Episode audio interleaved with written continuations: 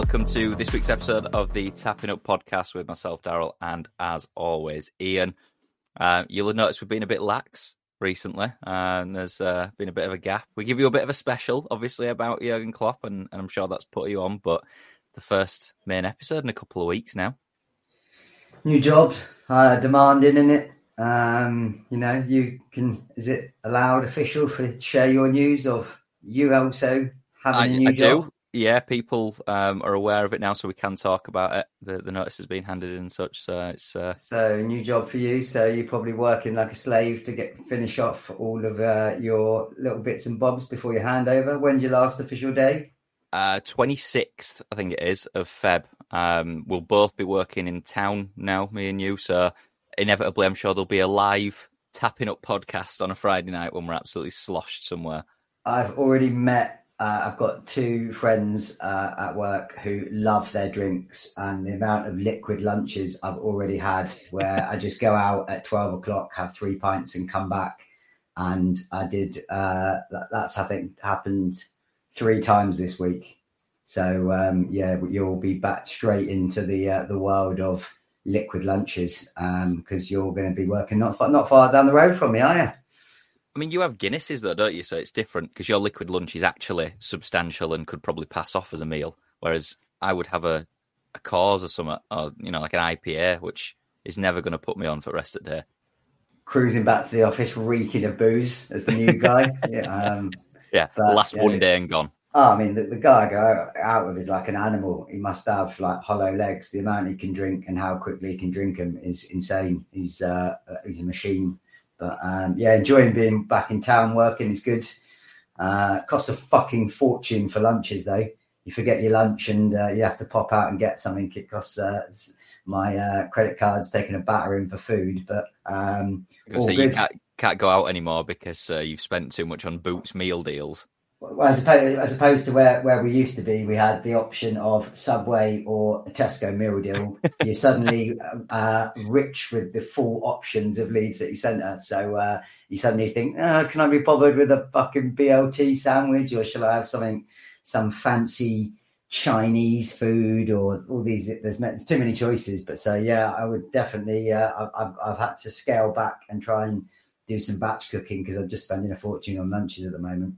I'll stick to my unbuttered ham sandwiches, and then I'll be, I'll be absolutely fine. Then Back Um, to those days, I, the, the good old days. the poor days.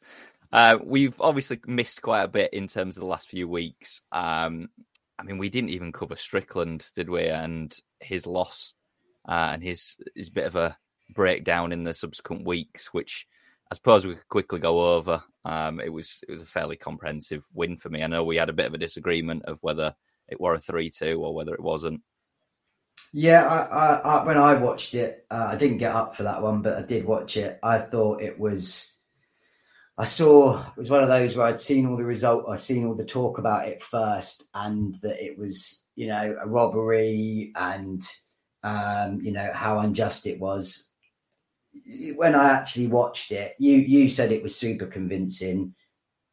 I think Du Plessis did win, but it was closer than um, I can't remember. Did he only get it? I can't even. I did actually have from where we missed an episode the notes written down about it.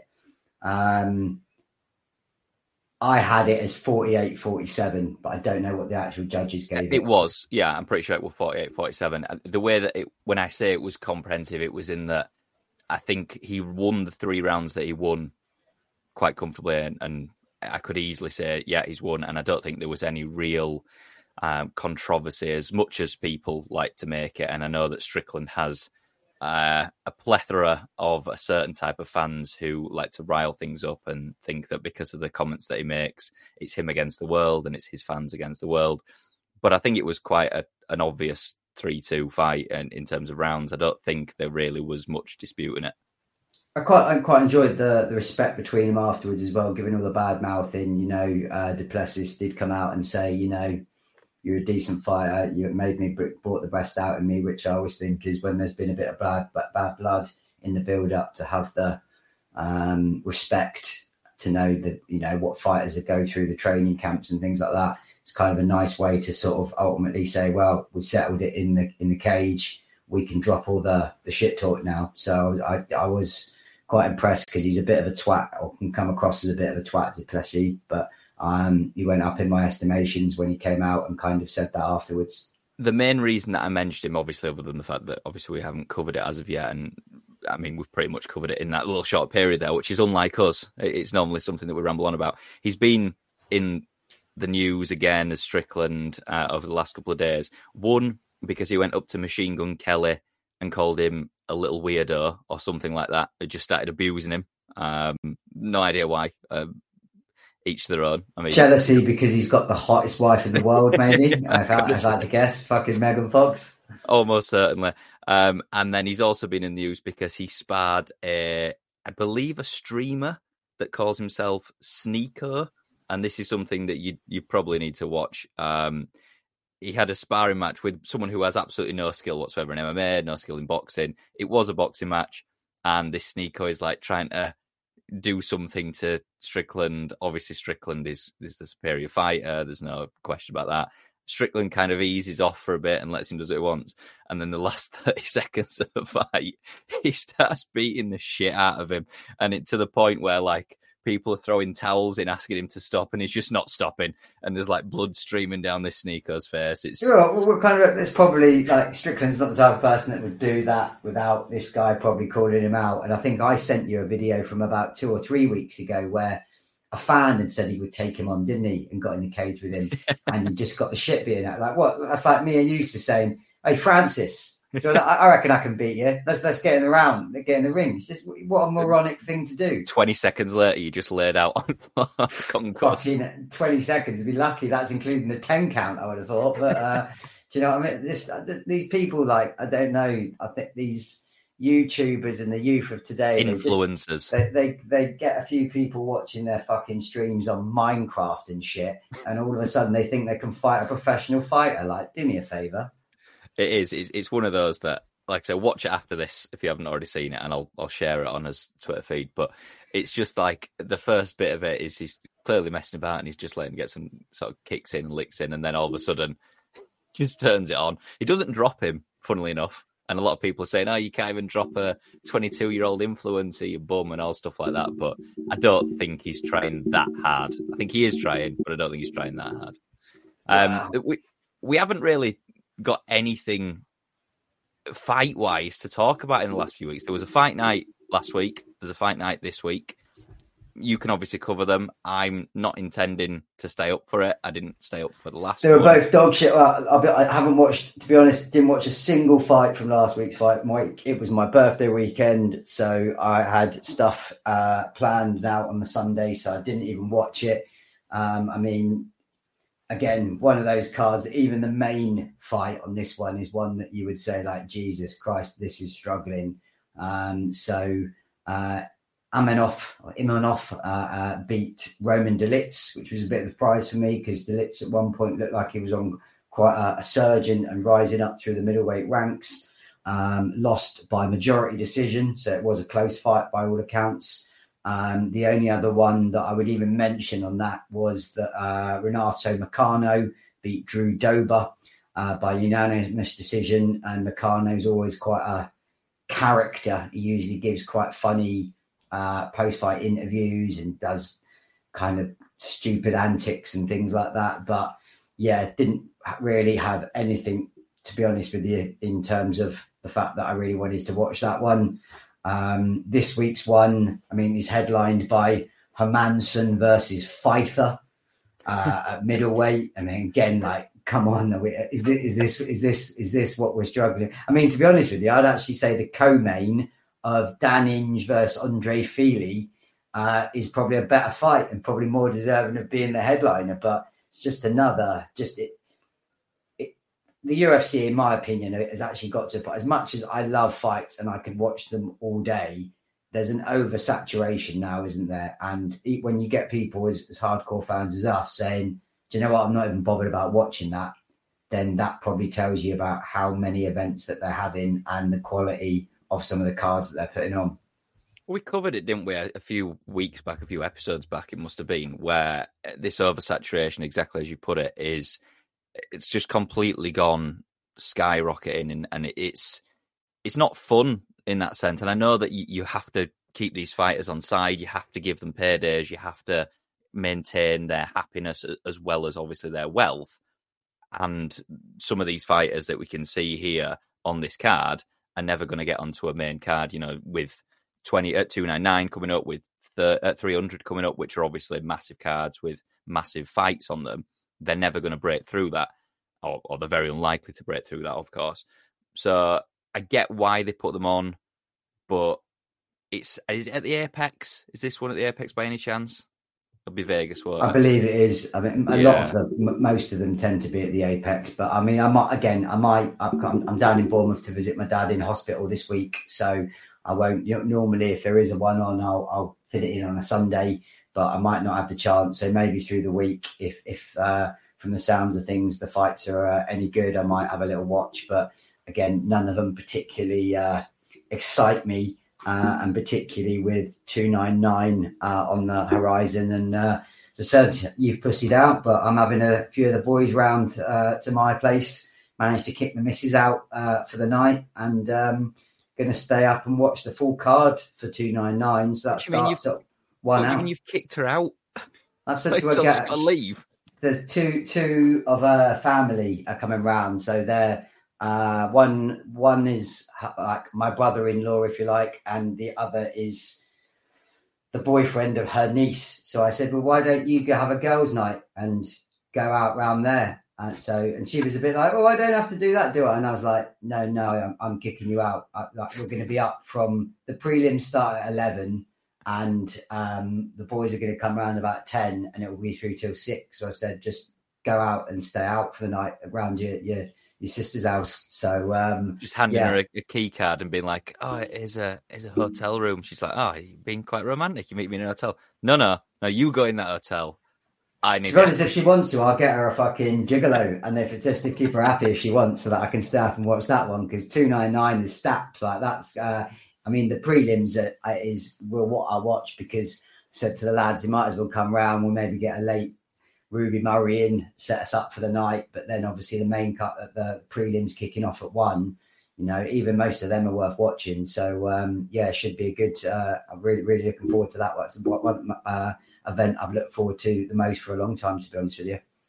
Yeah, I mean, I know you mentioned a bit of a throwback here about Volkanovski as well, and, and the interview that he'd he'd come out and done about the Islam match. I mean, do you want to cover that? Do you want to talk about? Well, I mean, I, would. I, I, looked at it in two lights because I think it's a bit. You know, you could argue on one side is he making excuses, um, but if people tend to make excuses, they tend to do it immediately after the fight. So, oh, I lost this fight, and this is such a long time afterwards that it doesn't feel like that. And Volk doesn't strike me as that type of character. You know, to no. be honest with you, to be looking. But what he came out was and said that, and obviously he's he said before, it kind of goes in line with what he said, which is he needs fighting and he needs to have a fight on the horizon mentally to keep him going. Otherwise, he gets, you know, depressed. He gets a bit, you know, Tyson Fury esque, if you know what I mean, and can go off the rails. And he actually said what he came out and said was he was drinking for four weeks straight, pretty much getting pissed every day before the Islam um, rematch because he was recovering from some surgeries. Um, he then got the, the, the call for the fight because it was relatively late notice.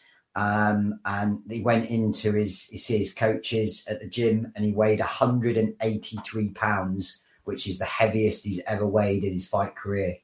So um, he and he said it was a bit of a wake up call in some ways for him that um, you know going back to that point of he needs to have fighting and needs to have something to keep his mind occupied and keep him on, on course. I just wonder if some coming out with something like that does that give Topuria a bit of confidence for that for their fight up and coming? Does Topuria now suddenly see a couple of chinks in the armor of what you know? Volk is pretty untouchable. You know, only ever lost in the UFC to Islam, who is a higher weight anyway. does. The only thing I wonder sometimes with things like that is do you give someone inadvertently a bit of um, confidence that maybe they're in that place and maybe Topuria is reading that thinking, right, that's going to spur me on even more and maybe I've got a better chance than I thought I did. Well, the question that I was going to put to you, funnily enough, and you, have mentioned it there, is it the opposite? Now, obviously, 298 is next weekend, and we'll cover that in, in next week's episode. Um, so it's the, the 17th or the 18th of, of Feb for us, I suppose. Um, is he coming out and saying this now, the week before, to try and portray this humbled, um, wounded animal who isn't anywhere near the best. Topuria's sat there thinking, as you say, I'm going to get some confidence from this. This this guy isn't unbeatable. I've seen him get put on his ass. He got spat by Islam in his last match. I can take this title off him. A little bit of overconfidence, especially with a character like Topuria who exudes that. He he likes to make it clear that he thinks he is the best. And as we've seen, he's talking about not just beating Volk, but then going on to beat Canelo later down the line. It's perfect fuel to ensure that that individual goes into this overconfident, might not train as hard, might not think that he needs to do as much, and then gets absolutely slapped on his ass by Volk. Yeah, it could be a bit of mind games in there for that, being a bit clever. I mean, I did read something, I think it was Bisping, I can't remember, but one of the, the former fighters who has one of their podcasts, I did read something in passing that sort of said that this could be the moment that Volk does actually lose at 145. And I think he went as far to say that he saw Topuria as the next uh, Conor in terms of an ascent through the ranks, having the kind of charisma and personality that can kind of carry cards, talk a lot of shit. You know, I personally don't agree with that. He's, he's, he's, a, he's a confident individual. He's clearly a very good fighter, but he's nowhere nowhere near got the charisma uh, of, a, of a McGregor. But maybe again, that's something that you can work on. And a lot of fighters, they probably need to. You need to have get to a certain point in your career, and you know, you suddenly are the 145 pound champ. Maybe he starts becoming that character uh, and talking a lot of shit to everyone. He's obviously, I think, in one interview, he called out five people if I'm not mistaken. it was like that. Yeah. So it was something ridiculous. So he's clearly not unconfident, but I just hope we get the best Volk or the Volk of old, if you like, that you know, and puts on a clinic and just destroys him, humbles him, puts him back down in his place. Would you believe me if I said that Topuria is currently the betting favourite? I, I, probably wouldn't believe you, uh, but uh, he shouldn't. But I, clearly, he is. If you're telling me that, so I'm not. I'm not saying you're a liar, but um, that surprises me given Volk's achievements and accomplishments at 145, given that he's never been beaten. Um, I wonder, does some of this, you know, uh, press that we've just talked about get factored into that?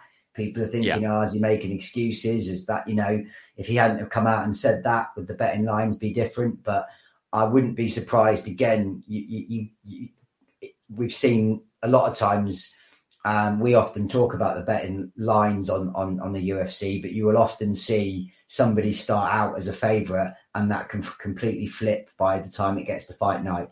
So I don't know how close or what you know that those odds are, but I would be shocked if Volk isn't by the weigh-ins. If he turns up, looks on point, you know, looks confident. If that is not reversed by fight night.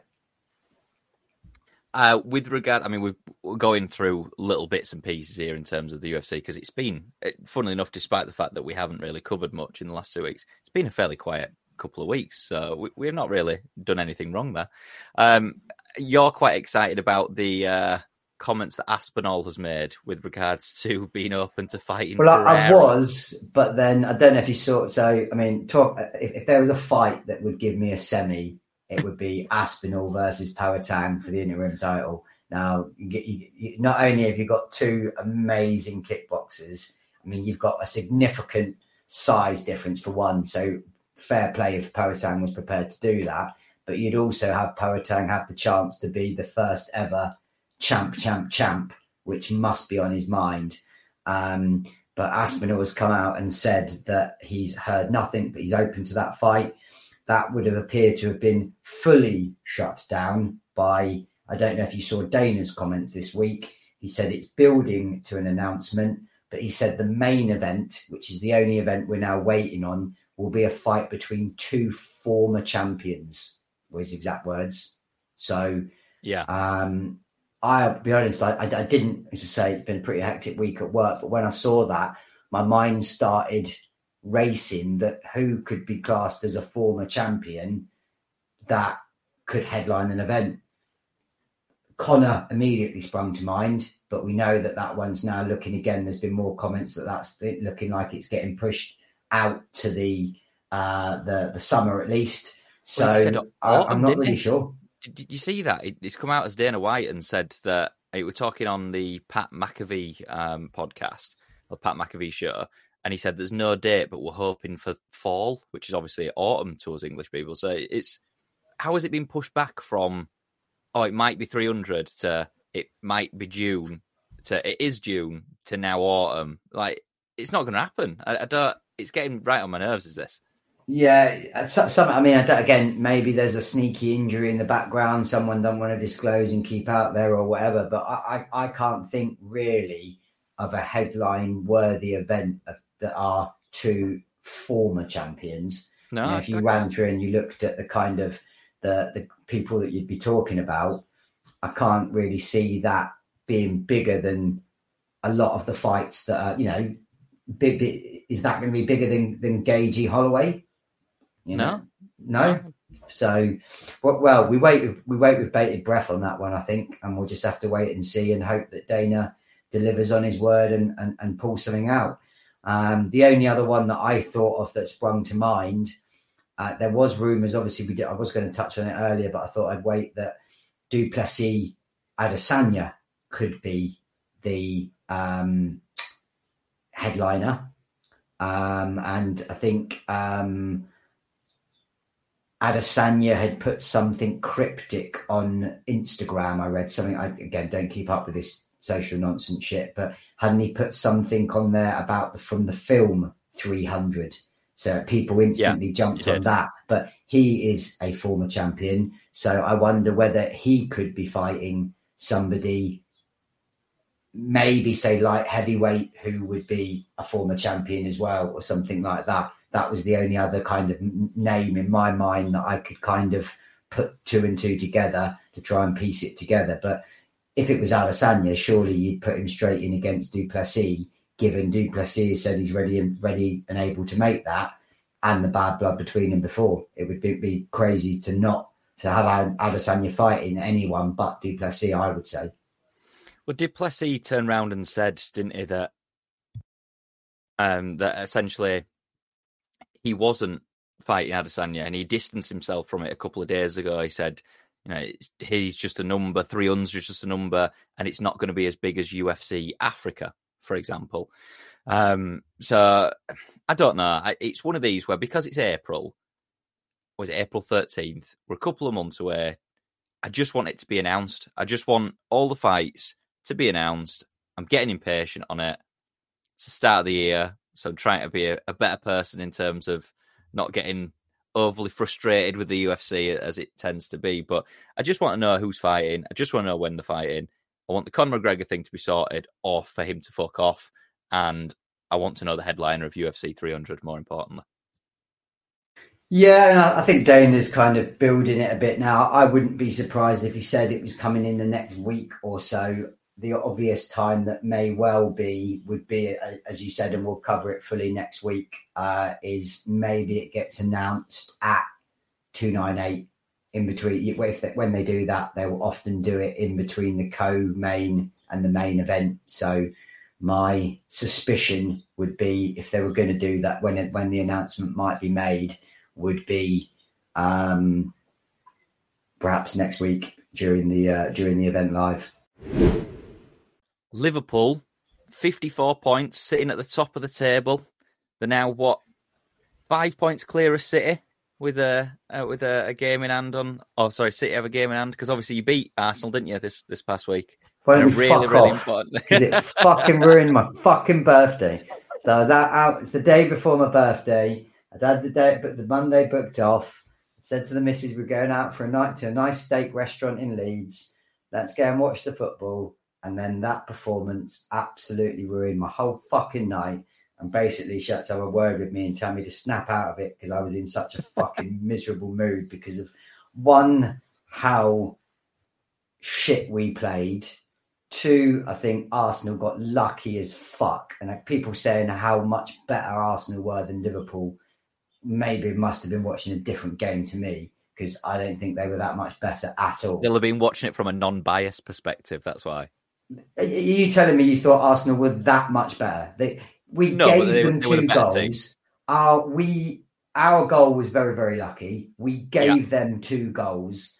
They were they shaded it to me in terms of being the better team. Both teams played poorly. I, I think that would be fair to say. Neither team played anywhere near their capability. But when I, I keep reading about what an amazing performance it was from Arsenal and what you know they just outplayed Liverpool. People seem to forget that's the worst I've seen Liverpool play in at least two or three months.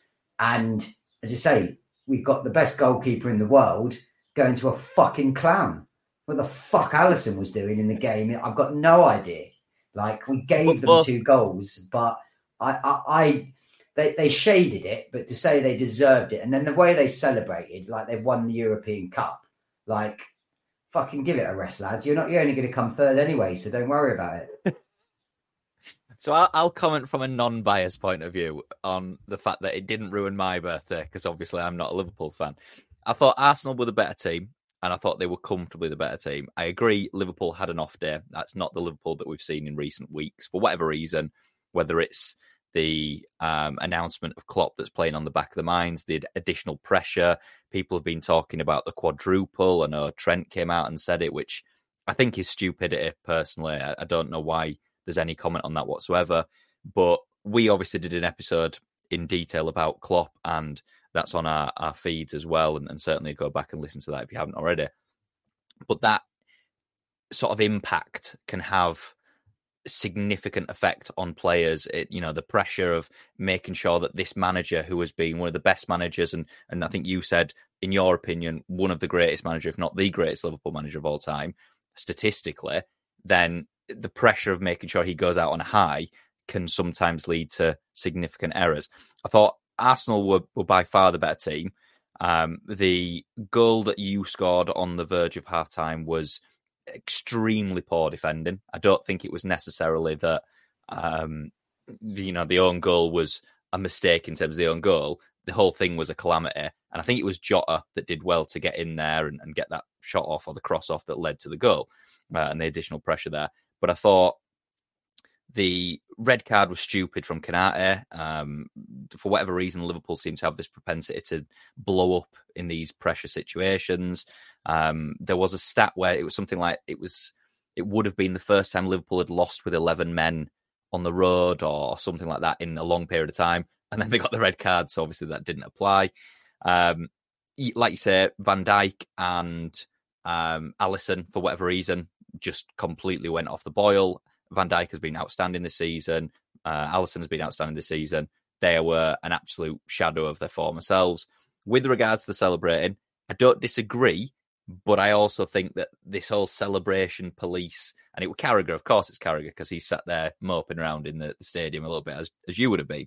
Uh, but his reaction to that, get down the tunnel, you know, it's too much. It is too much, but it's celebrating a massive win. This is a Liverpool team. I get that, and I, I, again, I, I, don't. I've got no issue with a team celebrating a massive victory in a massive game like that. I just thought that there's levels to it, and they just seem to. It, it was like that's the type of celebrations I would expect to see someone. If I'm sure I've probably seen teams win the league and celebrate less than that. I just thought, as you say, celebrating the game and and and what is a huge result and keeps them in the title race absolutely agree. And if I was an Arsenal fan, I would want and fully expect them to do so. I just thought they just went a little bit overboard for what is actually just a game that is still mid-season, really, and in the grand scheme of things, to me, won't the title won't be won or lost on that game. Put it that way. Liverpool had a terrible, terrible, I, as I say, terrible performance They did. It's not like they came out and absolutely stonked us by an amazing performance, and we were really good, but they were that much better. They they shaded it, and we gave them two goals. So I just felt that the proportions were the celebrations were slightly disproportionate to the manner of victory. If they'd completely played us off the park, spanked us, and you know been the Arsenal that they can sometimes be, I would have had no issue. But I thought you've got a bit lucky here, lads. And then you're celebrating like that, like you've played that well to win and celebrate it in that fashion, I felt was disproportionate. I have to just mention though on the base of this because it's it, you'll see it all over social media and it's something that always gets brought up. Liverpool West Brom, 2015 in December, a two-all draw. Liverpool celebrations were on par, if not worse. I think Jurgen Klopp took the entire team and they were all celebrating in front of the fans and stuff. I, I can't remember what that point was for. And obviously, as you say, it was mid-season. It's December. It's it's comparable. So I think the hypocr- hypocrisy from people like Carragher and Liverpool as a whole, I can see why Arsenal fans would get annoyed. But also, Arsenal fans get annoyed at everything. In all honesty don't remember that celebration that you're talking about. If, you, if I'm honest with you, um, so I'd have to see it to, to remember it. But if, I thought you were talking, you're not talking about the one there because the, obviously the obviously uh, major West Brom game was when Alisson scored the header.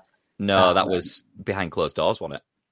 Um, no, because that was up after COVID, because that's what kept us in the chance of getting in the Champions League that season. So that was one. Right. If, it, if it's that, if it was that game, that will be why the celebration, but from the day it said it, it wasn't that. Yeah, yeah, it were Origi that scored the injury time equaliser. So that's how long ago it was. Definitely 2015. And there's like a picture. I'll show you the picture so you can see it there. Uh, there's a picture of them all going to, or a video of them all going to the away fans or home fans, sorry, and like cheering and going mental and it's it's a strange video. Well, that's, not just clapping him that from that picture. That's not that's a taking picture. a picture off or taking a camera off one of the cameramen and being like, "I want to take some pictures," like Odegaard, the prick. But um, yeah, I, I, I, the, it's one of those things that I think because it's been a bit of a quiet week, it just got whipped up into a bit of a storm in a teacup to be some degree. It was an, a non-starter for me. They're, they're entitled to celebrate. It was a big game for them. Um, I get just, it just while you're talking, I'm just showing Ian the video of Jurgen Klopp holding hands with all his players, going to the the fans and giving it the big and over a two all draw. That's not that that that's is not that celebration is nowhere near comparable to what Arsenal did. But the game is nowhere near comparable either because Arsenal versus Liverpool is a potential title decider.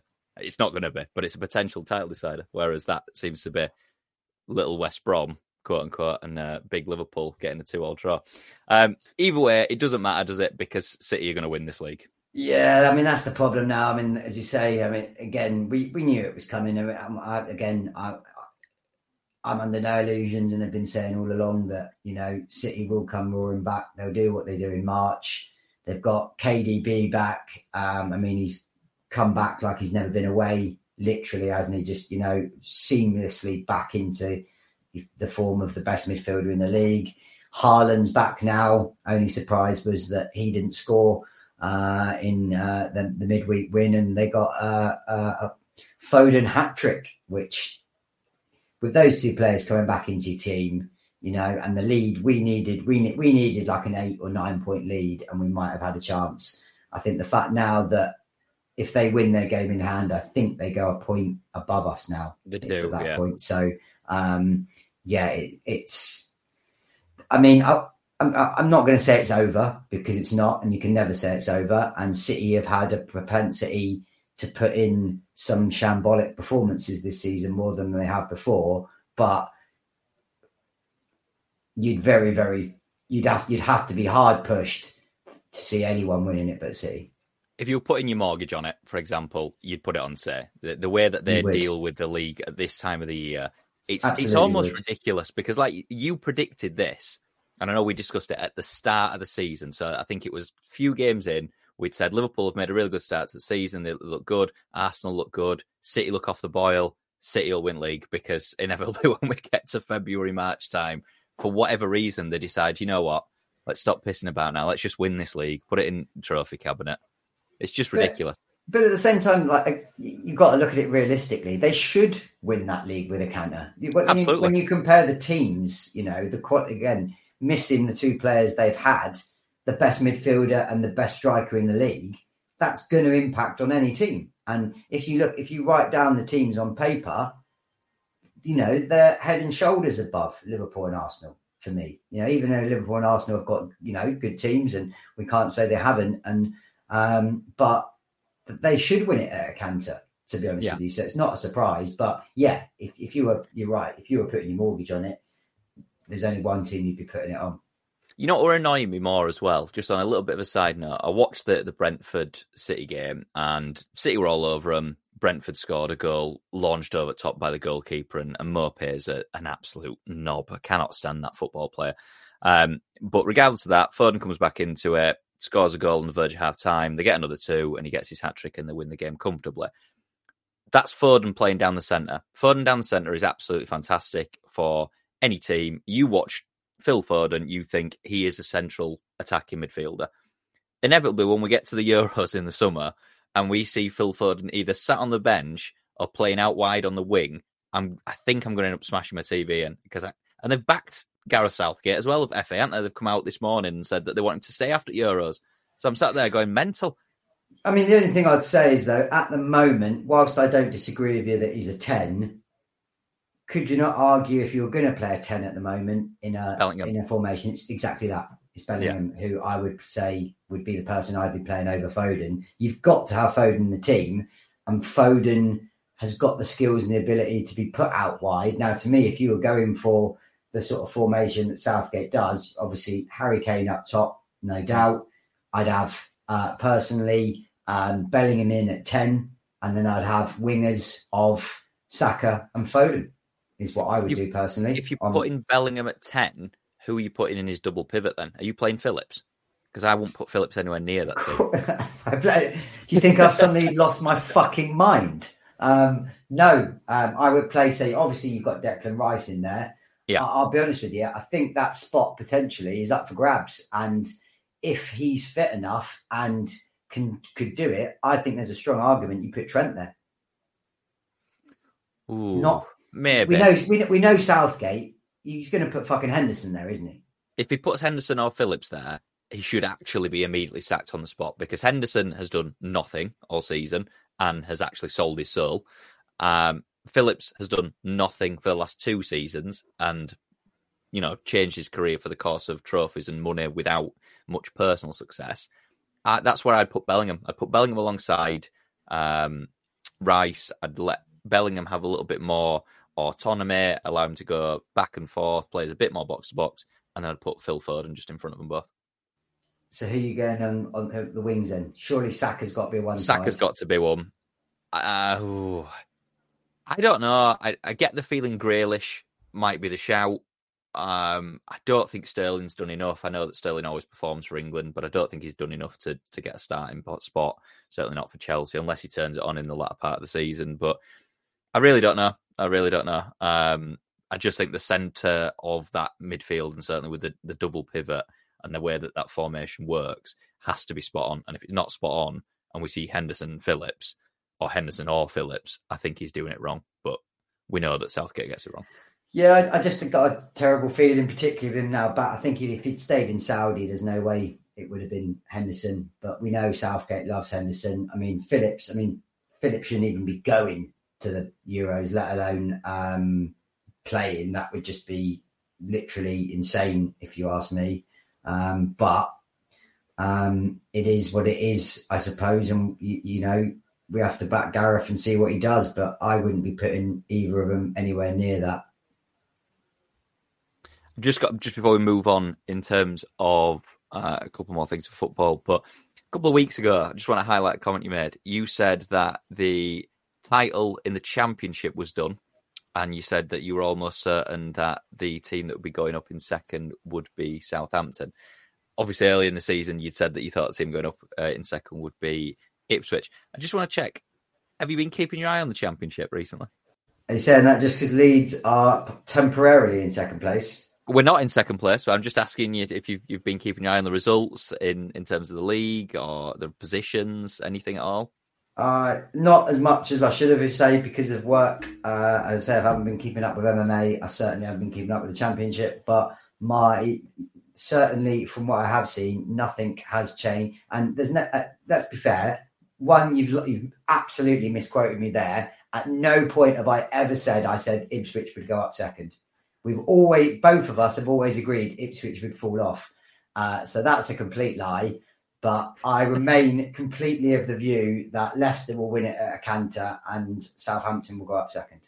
Leicester are only 11 points clear at the top of the table at the moment. We've got 72 points after 30 games. I think they're on for the championship record as it stands.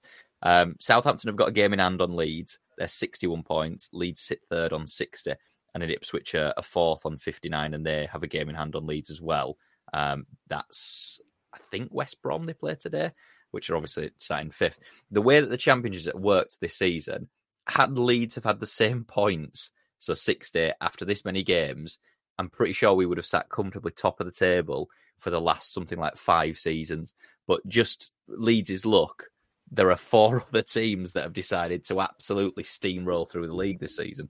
Yeah, but if, if you're talking ifs, buts, and maybes, that's the same as at Liverpool. Liverpool's points totals over the last four years, I think three of them would have won your league. Would have, would have done the league. Yeah. So that's just fucking our team's fucking luck that that shit happens, isn't it? That, um, but yeah, I don't, I don't disagree with you, but I, I, still think Southampton just seem to have hit that vein of form. It has, it has dropped off a little bit, to be honest. Leeds are getting into some form. Um, the one thing I would say, which I think is probably the, re- I'll make a prediction now, which will be really harsh, is the team that comes third won't go up. A lot of people say that. I disagree. I, I think if Leeds go second, Southampton are a million times better than all four teams that are currently sat in the um, the playoff race. And likewise, in terms of if Leeds don't go up in second, Leeds are better than everyone that's currently in the championship uh, playoff race. The problem that you've got is the playoffs are so unpredictable, and with it being a one-off game, your entire season can turn on one mistake. But that's um, my point. It's yeah, it, as you say. I, take, take, I totally agree that whoever came third, if that's whoever that would be, those are the top three teams in the league by a, fairly long way, if you ask me. Leeds, Leicester, and Southampton. Leicester are going to go up as champions. I think we can fairly safely say that. But I would be worried if I was Leeds. I would, uh, and you did come third, even though you are by clearly the best team out of the four teams that would be in the playoffs. Leeds' luck, the luck of the playoffs, and generally, um, I'd love. I'm sure there's a stat that it's very, very rare that the team that comes third goes up. It's often the team that's come fifth or sixth because they cover. This sometimes you get this team that come goes on a fly and run that carries some momentum into the playoffs and gets a bit of luck as well. So that's nothing against Leeds or Southampton. They are the better team of the four. I just think the way in the luck of the playoffs, I, I could easily see whichever of those two that did come third not going up because of that exact reason. Especially, especially if in terms of the look of those two teams, if let's say one of our players commits a cynical foul and the referee decides, you know what, that's worthy of a blue card. It's a blue card. You've got a 10 minute sin bin. Go play rugby for a bit, whatever. And I might send you off with a second yellow there. What are we doing? What are we do- just what are we have we not have we not learned from VAR that, that this is football? Let's stop fucking with these rules and fucking things about like again, I, I missed this one until you sent it to me. And I, I, I thought, is this some kind of early April Fool's joke piss take? Like a blue card? I mean, we'd heard the talk before, at least an orange card would yeah. make a, an element, a semblance of of clarity because it's a, the, the color in between yellow and red. Uh, where the fuck has blue come from? Do you, do you, know they've actually mentioned why it's not an orange card? Do you know what reason they've given? Gone. Because it's too hard to distinguish between orange, red, and yellow. So if you yeah, get mainly an if you're fucking colorblind, and if you fucking, do you know what I mean? If you're like, if you're a referee, the minimum thing I think you should not be is colorblind to make sure you're giving out the right card.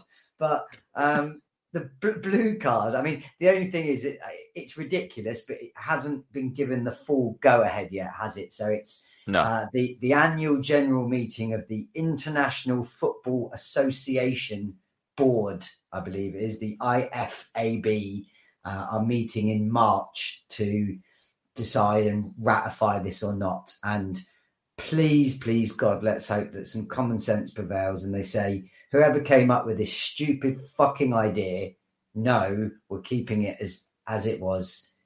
Why? Why are we trying? It feels like football's trying to become like F one, where F one there's a reason that they change the rules every year to try and keep it competitive. There's no need like this has no impact on the competitiveness of it, and I just think it's fucking stupid. I don't. I, I, I don't disagree with the principle of it because there are a lot of instances where, like for example, at the Euros, where I think it was Saka was pulled back by Chiellini when England were on a, a last minute attack to have potentially won the Euros. He pulls him back and he gets a yellow card. It's a yellow card all day. It's not a red card for pulling someone back and that far up the pitch. It wasn't like a last man situation. The maximum that referee can give is a yellow card. That's a cynical foul. He's done it to save the game. And in saving the game, it's one of those where it's in between a yellow and red. It's never going to be given a red for the reasons that I've given. So a blue card or an in between card in that instance makes sense. The problem that you've got is VAR makes a lot of sense. VAR is fantastic in principle, but the people that use it are absolutely useless. And I think they announced that it was 20 mistakes have been made throughout this season alone. All you're doing by adding a blue card or a separate separate card to the cards that we've already got for the first time think, since 1970 is you're going to add more complexities to refereeing and referees who get a lot wrong as it is and get a lot of pressure on the backs as it is they then have to determine what's a yellow card what's a blue card and what's a straight red now. So and yeah and, and it's going to be it's going to be one of those things that then will probably create even more var time issues of right yeah. we've given that let's go back. Okay right let's change that from a yellow to a blue or thing. And it's just that before we know it we're we're at a point of american football where every fucking five minutes there's a massive break in the game yeah. it totally you know interrupts the flow of the game with all which you know var has already done and we know um has done but it just does it even more and i just I, I the example you give, to be honest, is probably about as compelling an argument that I've heard for a blue card. That you know, the, the in between in that sort of exact situation, but. I think it that's part work. of the game. It's part, exactly. part of the games. You know, there's yeah. there are always tactical fouls played where someone takes one for the team for a yellow card like that. To do that, that's good game management and you know playing to the rules. I'll take a yellow card for the team. I know I'm not going to get sent off, but you mean you know that that's a as you say that's about as a I haven't read anything about that, and that would be as about as a compelling argument I've heard to for the introduction of it. I still don't believe that they should do it. Well, the other one, say we are promising attack or preventing a promising attack and dissent. How many times have you watched a football game in the last 10, 15 years where someone has got a decision that's gone against them and you, the camera zooms in at them, you can lip read what they're saying, and they're telling the referee to F off or that he's a twat or whatever like that. So is that going to be a blue card every time? Because if it is, you're not going to have anyone left on that pitch at the end of the game. Well, you say, the other thing I wonder, which they haven't said about it, is there a limit on? Obviously, there is a limit. If I'm not mistaken, if you get, I think it's four red cards, which obviously never happens, but the, the game is, is got banned. What happens if you get like you suddenly got like four players from one team and two players from another on blue cards, and then you know the game's you know like a five-a-side game. Like what I would actually say, said anything like that? that? that. would be more entertaining. That would be miles more entertaining if you've got a five-a-side in a, a full-size football pitch of them both going at each other. So actually, that's the best argument I've heard for it. But I, ju- I just think it's un, un, unnecessary personally, and um, they as I say, I don't know where these kind of ideas are coming from. Who's coming up with these in the the realms of FIFA or wherever they are sat coming up? I know. Let's let's, let's introduce a blue card. You know, I mean, I mean, is, is a Man City's owners that rich and feel that aggrieved that uh, the current worst sanction in football reflects Man United's colours that we're going to bung some money to someone because we've got a billion pounds on the side to introduce a color that's the same color as our shirt. I mean, like, where, where are these? Where are these ideas coming from? It's just someone sat in the room and it like saying, just thinking, what can I do to ruin football today? I've got all these lists in my book. Let's just pick one. Let's choose one. Let's see what the reaction's going to be. It's been a couple of weeks, as we said, since the last episode, and match wise and matchup wise, there hasn't been that many boxing matches. We'll come on to in just a second. The, the main ones, which was um, I believe it was Dan Azeez and um, Buatsi, Joshua Buatsi. What we haven't covered is I were really looking forward to next weekend, not only having two nine eight on the cards, but also to see an undisputed world heavyweight champion. Uh, that's not happening anymore because Tyson Fury's pulled out because he's got a cut on his head. Yeah, and I, I mean, I, I, I mean, I've watched that video like twenty times, and it's like really difficult to see where this elbow comes in. And I did read at one point the conspiracy theory, which, given how much we believe he has ducked him, I actually did read that someone said someone's actually basically told the guy sparring him to fucking elbow him deliberately to cut him so he doesn't have to fight. But which I, I, you'd like to hope isn't the case, but surely not. You you should be fucking firing and beating the fuck out of your sparring partner if he's throwing elbow. This is a world title fight. You've got a spar. You can't be doing a legal black. What's the guy thinking of? Fucking throwing an elbow in a sparring match. It's not just a world title fight either, is it? It's the best and ultimate world title fight because it's the undisputed. The world's been waiting for for like two years, like, and then some prick unheard of dingbat comes in and thinks he can uh, have a bit of a throw an elbow and has completely fucking robbed the world of the fucking fight. Um, I mean, that motherfucker. Not only should he not be getting paid his money for it, that the, the rest of the uh, the team should have jumped in and beat the fuck out of him. Should take him out back and just be like, "Can I just have a quick word with you? You uh, you've cost me quite a lot of money here." Um, it's obviously been rearranged at this point to May 18th, which is quite a while away. Um, we've got to assume that that's going to take a bit of time to heal in terms of the cut, and obviously a delay of three months should allow that. Uh, there is a, a, new clause, I think, that's been put into the agreement in that if one of the fighters pulls out, they have to pay 10 million uh, as like a penalty fee.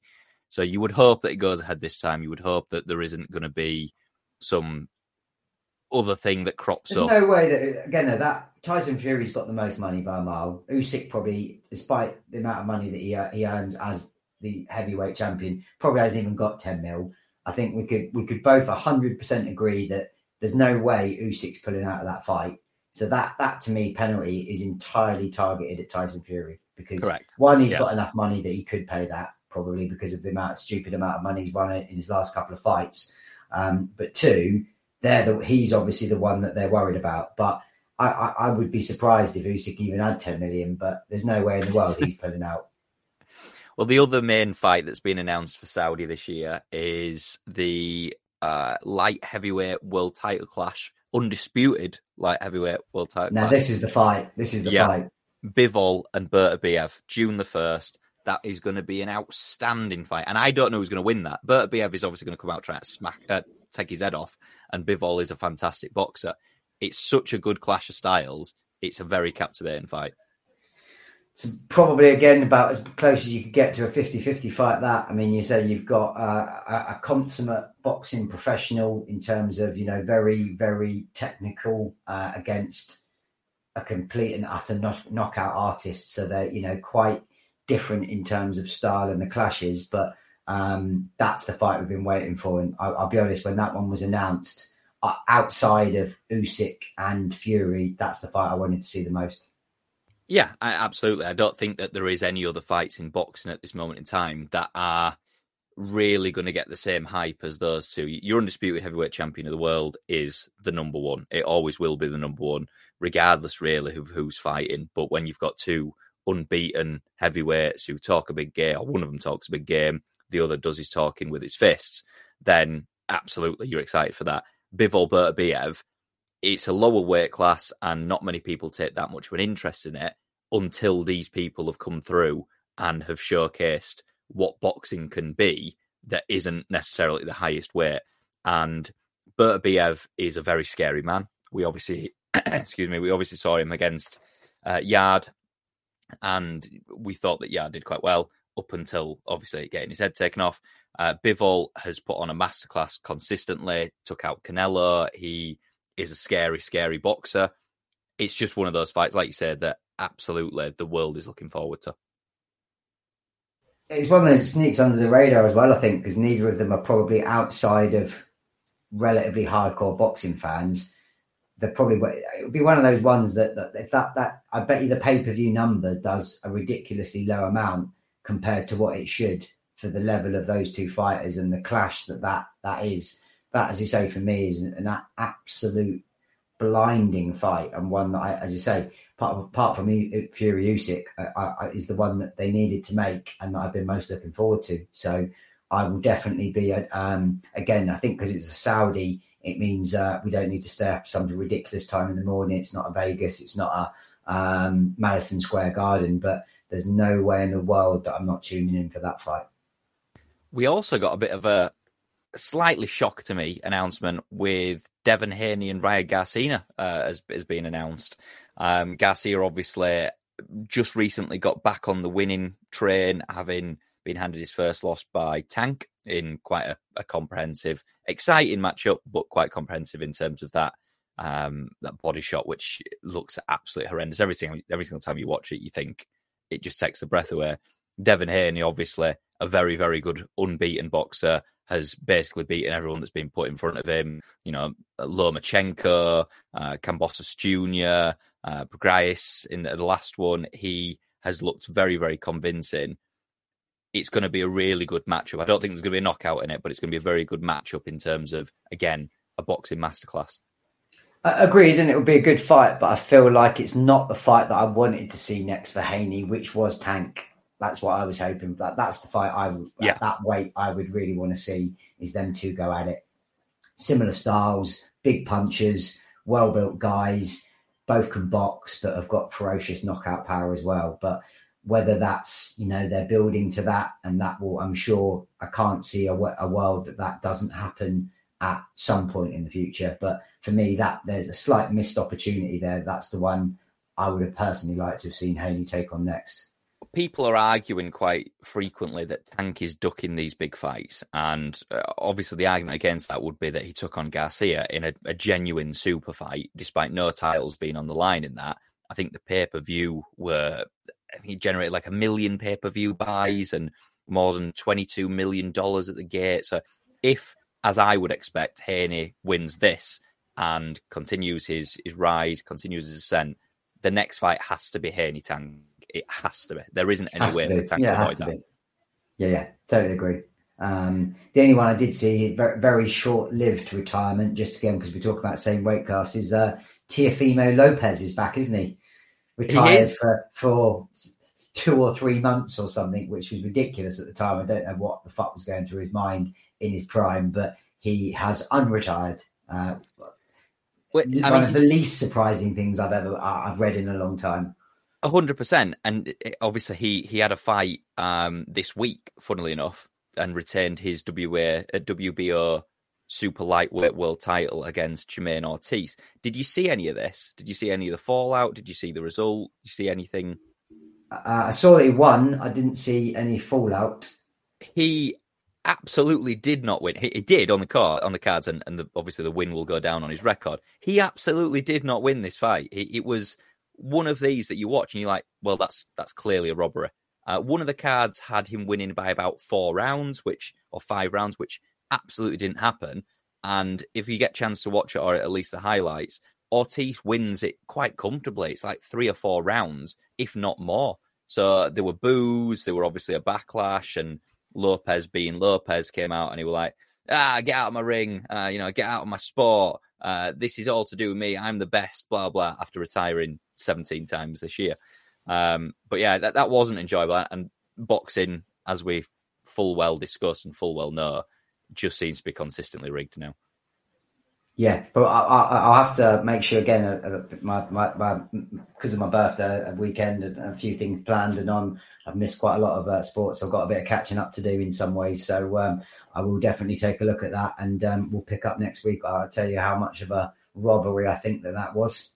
Absolutely. And the last thing, just from me, uh, I'll give you a bit more homework, just because I, I have to mention him, and he's taking the certainly the British side of, of the sport by storm a little bit. And this is Ben Whittaker. Uh, ben Whittaker, who had basically got the world talking with a yet another unique performance against Khalid uh, Graidia. He was on the undercard of Buatsi versus Dan Azeez uh, last Saturday night, which again was another fantastic fight, which resulted in Buatsi winning. But Whittaker stole the show for me. He's a 26 year old. He's a rising star in the light heavyweight division, which, as we've just discussed, the light heavyweight division is absolutely stacked at this moment in time. He's 6 and 0. Five of his victories have come by knockout and he was highly successful as an amateur boxer. He won the the silver medal at the Olympic Games in uh, 2021. Doesn't have another opponent lined up. Doesn't have another fight date lined up or anything like that. But he's expected to go straight back in in a fight in, in March. So he's wanting to be very very active. He had a bit of an injury last year, and he's, he's trying to get back on the uh, the track and back on the trail to the top. The reason that he's caught the eye is because he is very much decided to have a little bit of fun with the sport. He is very talented. He's very swift. His defense is a little bit lacking, and we'll come on to that in just a second. But his showboating is what is catching the eye. He is spinning round in the ring. He is pretending to rabbit punch. He's doing TikTok dances. He's doing Fortnite dances, and you've basically got this this generation of fans who are going to be brought forward with every performance that Ben Whittaker does and think, oh, this is really entertaining, this is really fun. You've also got the purists who are going to turn around and think, I cannot wait for this man to get knocked out. But either way, people are going to tune in and watch him. Yeah, and I've seen some of the shenanigans that he was doing. The only thing is, is you can get away with that when your levels above the fighter. That you know, he's obviously six and zero, as you say, silver medalist. They're, they're, they're building him up uh, and building his padding his record a little bit before he starts to get to, to some big boys. The moment you put him in against someone good and he starts to do that clownish shit, he's going to get the fuck kicked out of him, or he's going to get punched on the back of the head while he's trying to do one of his silly dances or something like that. Yeah. So I feel like it's one of those things that has got a shelf life that whilst he's fighting bums, he can get away with it. And you know what? If it, as you say, brings a few more viewers, gets him a few fans, gets him some media attention, I can understand it. But you can't be he even he can't think that he can fight like that once he's coming up against world champions. Well, Graidia, for example, so the person that he fought this weekend has a record of ten wins, fourteen losses, and five draws. And well, they, do you know what I mean? And like, he's forty-one as well. The only argument I could probably beat him from that from that record. You know spinning I mean? around while you're doing it. Um, the only argument would be that he went the uh, eight round distance with Dan Azeez, who obviously was was headlining, and, and Dan Azeez couldn't take him out, but Whittaker could, while also taking the piss. I think um, Tony Bellew was on Talksport talking about him and had basically said, oh, I really enjoy watching it. I think he's, he's very entertaining. I think he's a very good boxer. But I tell you now, if someone had done that in front of me while I were boxing someone, I'd have chased him down the ring and I'd have made sure that I would have sparked him out immediately. And like you say, if he steps up against anyone that's in the top 10 rank and tries to spin round or do a dance in front of him, unless he is the greatest boxer of all time, he's going to end up flat on his ass. Very, he's, very he's not that good either, as well as you say. He's doing well. He's on the rise. He's got obviously a lot of scope to get better, but it's not like he's one of these, you know, certain guys come through from you know the Olympics, like some of these Cuban guys that go under the radar that you think this guy is literally going to be one of the best ever. Um, he's not that, and as you say, I, I, I, get the feeling he's probably playing the game, which is build his um, reputation, get get get some viewers and get some uh, attention. But as you say, I'll tell you now, he carries on like that against someone who's of a moderate to good level and he's getting his ass whipped. And exactly like you say, if you're a, if you're a, another boxer, you are going to be even even more inclined to turn on and lay him out. You know, in, in you know, you'd almost even wait. Got maybe start slow. Right, come on, do one of your fucking whatever dances it is. Then wham, get yourself up off the off the off the canvas now, asshole. So I feel like um, it's got a shelf life and uh, it's it, it's how quickly do they bump him up in terms of opponents? Is the question. How, you know going from a fighting ten and fourteen is a shit record. You know, right? Put him in against someone who's 12 and 2 do you know something like that you know you, you want a, a, serious bump up in in levels realistically if we're going to see him to you know a, a, test of what he can actually do he'll get another lower journeyman i think next because obviously he is part of Boxxer's stable and ben shalom's stable so he wants to keep this hype train going a little bit like we talk about with ufc and, and dana white and not wanting to throw someone to the wolves immediately but the best matchup that I could see him in terms of his first real big fight would be Dan Azeez. So Dan Azeez coming off the back of uh, a loss against Buatsi and, and a hard fought loss in that, it would be a very, very big fight. And Buatsi has the power to spark someone out. So if he's able to showboat and take the piss against someone like, uh, not Buatsi, sorry, Azeez has the power to, to, to knock someone out. If he is able to showboat against Azeez and take Azeez out, then people will start thinking actually he's the the real deal. But I'll leave that with you. I'll let you have that as your homework. I'll let anyone else obviously listening as well have it as the homework for. for Thanks, Dad. Yeah, you're welcome. You're welcome. I'll I'll obviously check it and make sure that it's all marked correctly and stuff. But um, we'll be back next week anyway as our normal uh, schedule. It's obviously just been a little bit of a a busy few weeks. We've got things to do. Obviously, we're very popular in his lives, as you can imagine. But we'll be back next week. And as always, thanks very much for listening.